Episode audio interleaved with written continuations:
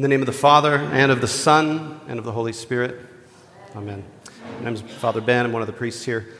And uh, just wanted to say at the outset of this brief sermon, hopefully it's brief, uh, I've been working hard, um, that uh, I gained a lot of good insight from Alyssa Burkle, who preached this, this text uh, at a preaching lab um, that we held last weekend. I guess it was just last weekend. So we teach, uh, teach folks to preach, and so a lot of you participated in that. And Alyssa preached this text, and I learned a lot. And Alyssa, I appreciate you responding to God's call.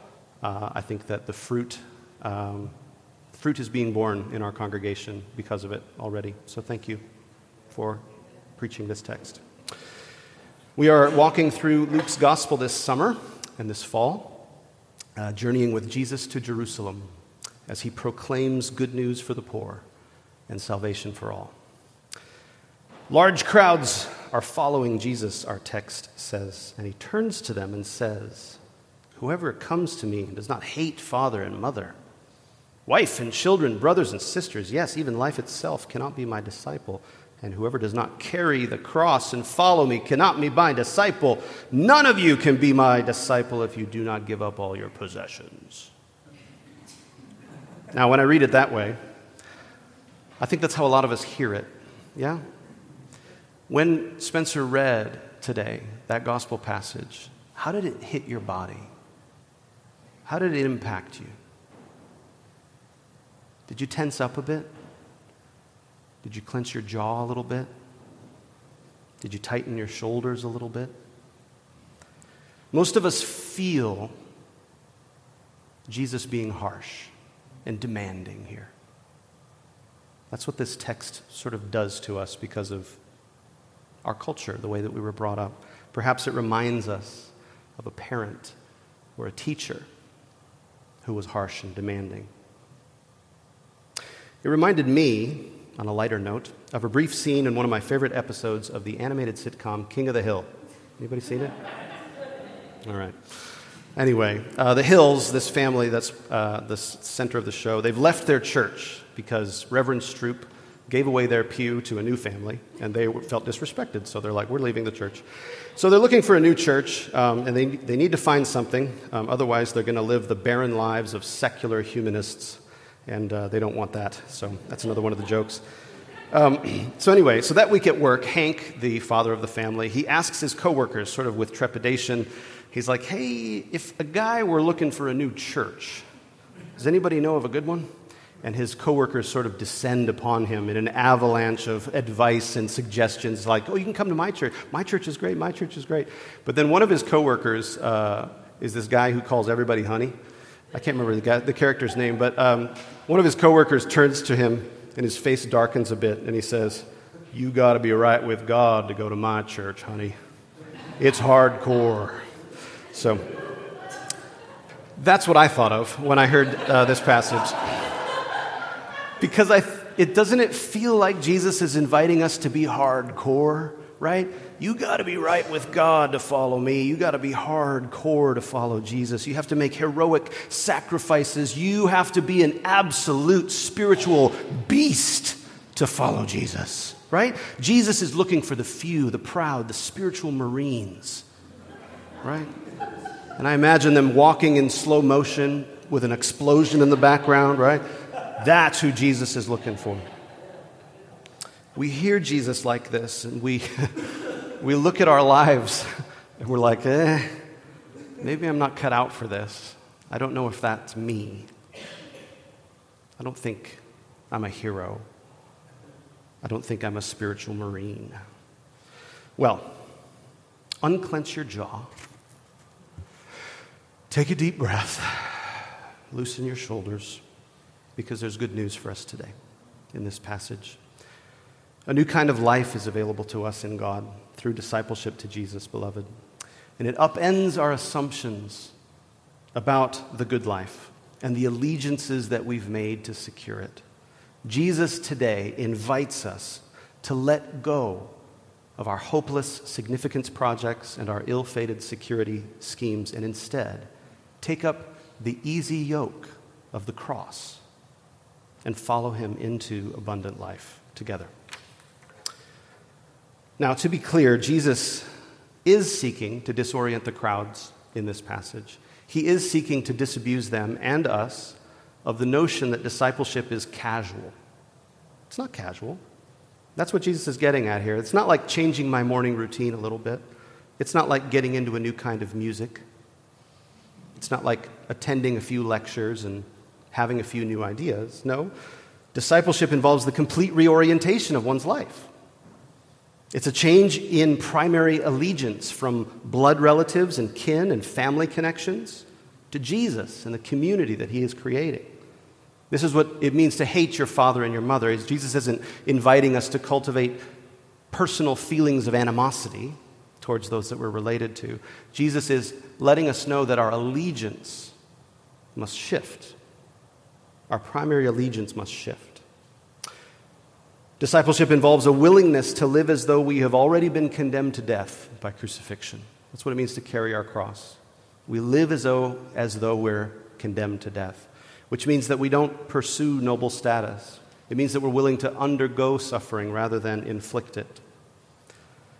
Discipleship involves letting go of our attempts to secure our life through stockpiling possessions, instead, seeing our possessions as belonging to all who have need of them, trusting God to provide for all of us.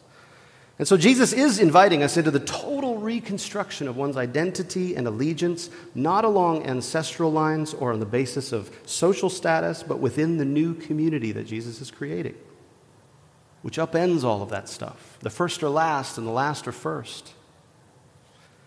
But doing these things doesn't make us spiritual heroes. We don't choose discipleship to Jesus because we're hardcore. We choose discipleship to Jesus because we trust what Jesus says about reality. So we turn away from allegiance to kin because we realize that the status it may bring us in the eyes of others means nothing in the eyes of God.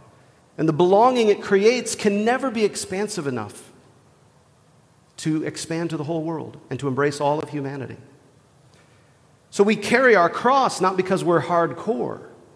We carry our cross because we recognize that simply trying to avoid suffering and trying to avoid dishonor in the eyes of others, that's not actually bringing us into flourishing. It's not actually giving us life. We give up all our possessions because we recognize that stockpiling them hasn't brought us the security we thought it would. We turn away from these things because Jesus has told us that they can't actually deliver on what they promise.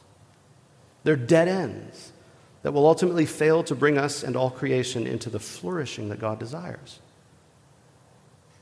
Which is, I think, part of the work that the two parables that Jesus says in this passage, it's part of the work they're doing here. Jesus tells a story about a tower builder and a king who failed to count the cost of their projects. The tower builder has failed to count the cost. He doesn't realize he doesn't have enough to finish. He started something that he can't finish, and now he exposes himself to ridicule because of it. The king fails to consider whether he can actually win the war he is waging and is forced to ask for peace instead. So these aren't examples. I used to think these were examples of hardcore disciples faithfully counting the cost. But I think one of the ways this parable, these parables work is that they're not examples of hardcore disciples, they're examples of foolish people who have invested in things they can never complete. They failed to count the cost of the ill fated projects that they can't possibly succeed at.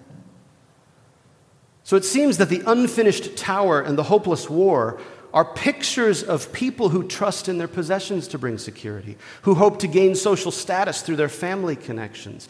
They represent people trying to become well liked or rich or powerful enough to secure a place and a name for themselves. And Jesus seems to be saying here stop your foolish pursuit of security and reputation before you lose everything. The price is too high. You're never going to achieve what you're seeking. Give up your tower building, give up your warmongering, and follow me instead. Beloved, a new kind of life is available to us through God, in God, through discipleship to Jesus, and it upends all of our assumptions about the good life, how to gain security and significance and belonging, and the allegiances that we've made to secure those things for ourselves. Jesus invites us today instead to let go of our hopeless significance projects, our ill fated security schemes, and instead take up the easy yoke of the cross and follow Him into abundant life together. So it's not hardcore to give up everything to follow Jesus. Because we know that the so called life that we're giving up is just an ill fated security scheme. It's a hopeless significance project that will never come to fruition. In other words, it's too expensive not to follow Jesus. Dallas Willard once said, If you think it's hard to follow Jesus, you should try the other way. He's getting at the same kind of an idea. In many ways, Jesus here is reiterating the charge from our Deuteronomy text I've set before you life and death. Ironically, the way of life looks like death. It's the way of the cross. But I've set before you life and death, blessings and curses. Choose life so that your descendants may live, loving the Lord your God, obeying him and holding fast to him, for that means life to you. And so we gladly die to that which promises life but always ends in death, so that we can participate in this new kind of life together that initially feels like death. And so we carry our cross, and as we do, we find that it is actually the same thing as the easy yoke that Jesus promised. The cross is the easy yoke. Paradoxically, we find that the way of the cross is none other than the way of life and peace, actually. So that's it. That's the sermon. Let's respond together. Amen. How are you tangled up in a hopeless significance project? How are you tangled up in a ill-fated security scheme? What do you need to let go of today in order to take up the easy yoke of the cross and follow Jesus into abundant life? Let's respond to this good news today, but not just with a change in our inner attitude towards those things we seek security and significance from. That's good and, and well and, and fine. But I think we should also be thinking about how to reckon with our material participation in these things. So, for example, let us question our assumptions about what to do when we have more money than we need to pay our expenses and live a relatively simple life. Let's question our assumptions about what that means for us. Let's interrogate how the banks and the investment funds that we invest in, how do they use the money? Are they, invest, are they profiting from, and therefore I'm profiting from exploitation, from oppression? Let's question that. Let's interrogate that. Let's ask those questions, which we're learning to do as a community. Also, let us not hide behind privilege that may be given to us based on our gender or our racialized identity or our sexuality or our wealth or our social status. But rather, let's seek out in intentional ways, learning together what this means, material, embodied solidarity with the marginalized and with the oppressed in our midst, putting our bodies in the way of the violence that's aimed at them so that their fate becomes ours. That's how we do these things practically in today's world, I think. Just, I'll say parenthetically that this is part of what's happening in Paul's request to Philemon to receive Onesimus, his runaway slave, to receive him as a brother. It's upending all kinds of social norms. And for Philemon to receive Onesimus, a, a runaway slave, like the punishment for running away is, is pretty bad. If so, for Philemon to receive Onesimus as a brother would have cost him economically, it also would have cost him socially the people in his, he's likely a wealthy person if he has his own house where a church can meet. And so people in his social class would, he would lose face to do this rather than show that slave who's boss.